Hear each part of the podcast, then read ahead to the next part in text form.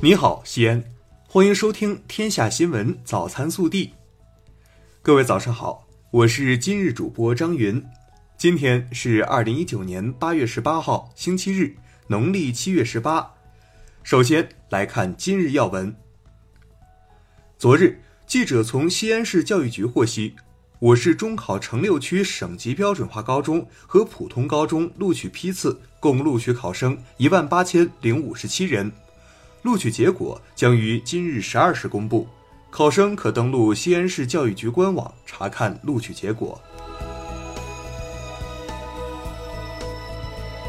本地新闻：十七号，来自二十所中外名校的三十支赛艇队云集西咸新区昆明湖畔。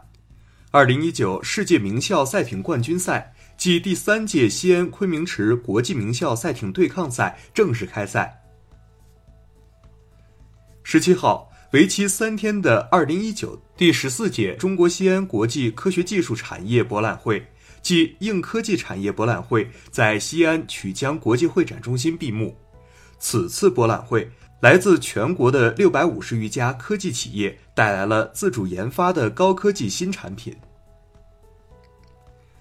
由中国国际茶文化研究会等单位主办的第七届中国西部国际茶产业博览会暨紫砂陶瓷茶具用品展将于二十二号至二十五号在西安曲江国际会展中心举办。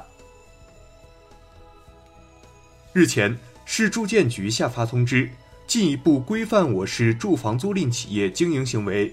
通知要求，住房租赁企业不得强制诱骗租客使用租金贷。近日，陕西省表彰二零一八至二零一九年度大学生志愿服务西部计划先进集体和个人，西安市项目办被授予陕西省大学生志愿服务西部计划先进集体称号。十七号，在西安市红十字会举办的急救员培训班上，西安四十六名红十字急救员集体填写了中国人体器官捐献志愿登记表。成为遗体器官捐献志愿者。截至今年五月，西安市申请登记遗体和人体器官捐献志愿者达五千余名。昨日，第二届全国青年运动会赛艇比赛中，西安市体育运动学校选手刘瑞琦奋勇拼搏，以明显优势夺得体校甲组女子单人双桨金牌。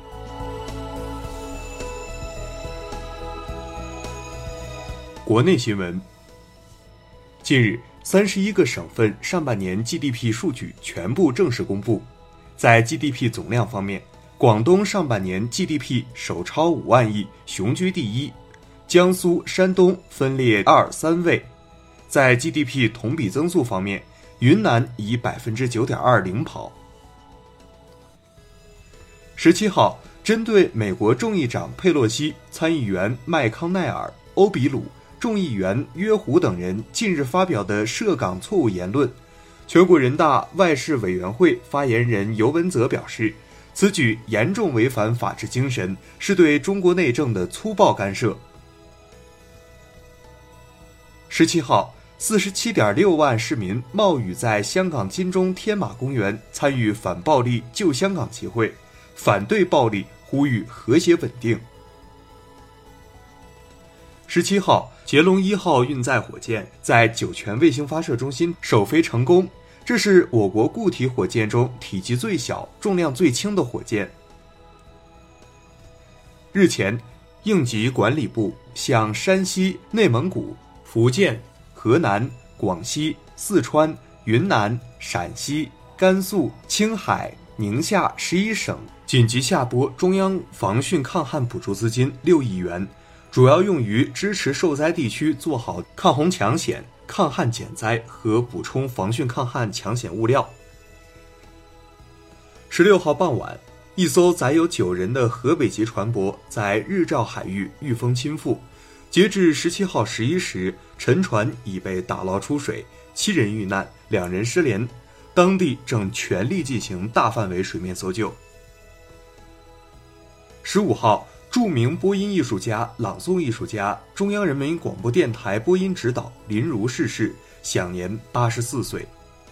他曾在大型系列专题片《让历史告诉未来：共和国之恋》中担任解说。中央广播电视总台负责人向其家人表示深切慰问。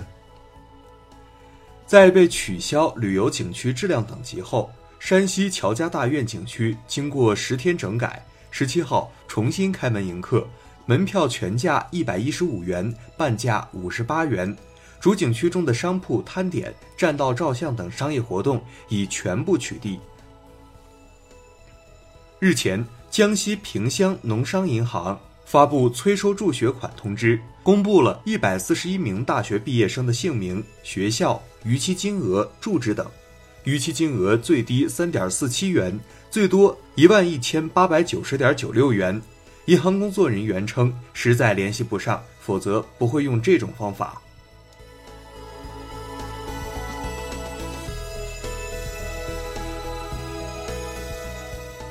暖新闻：贵州普安县的马小婷，五岁时因患痉挛性截瘫，无法行走。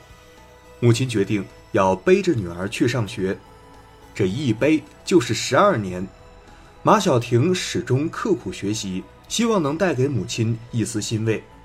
今年高考，她以五百二十五分的成绩被贵州民族大学录取。母亲说会继续背着女儿上大学，直到自己背不动为止。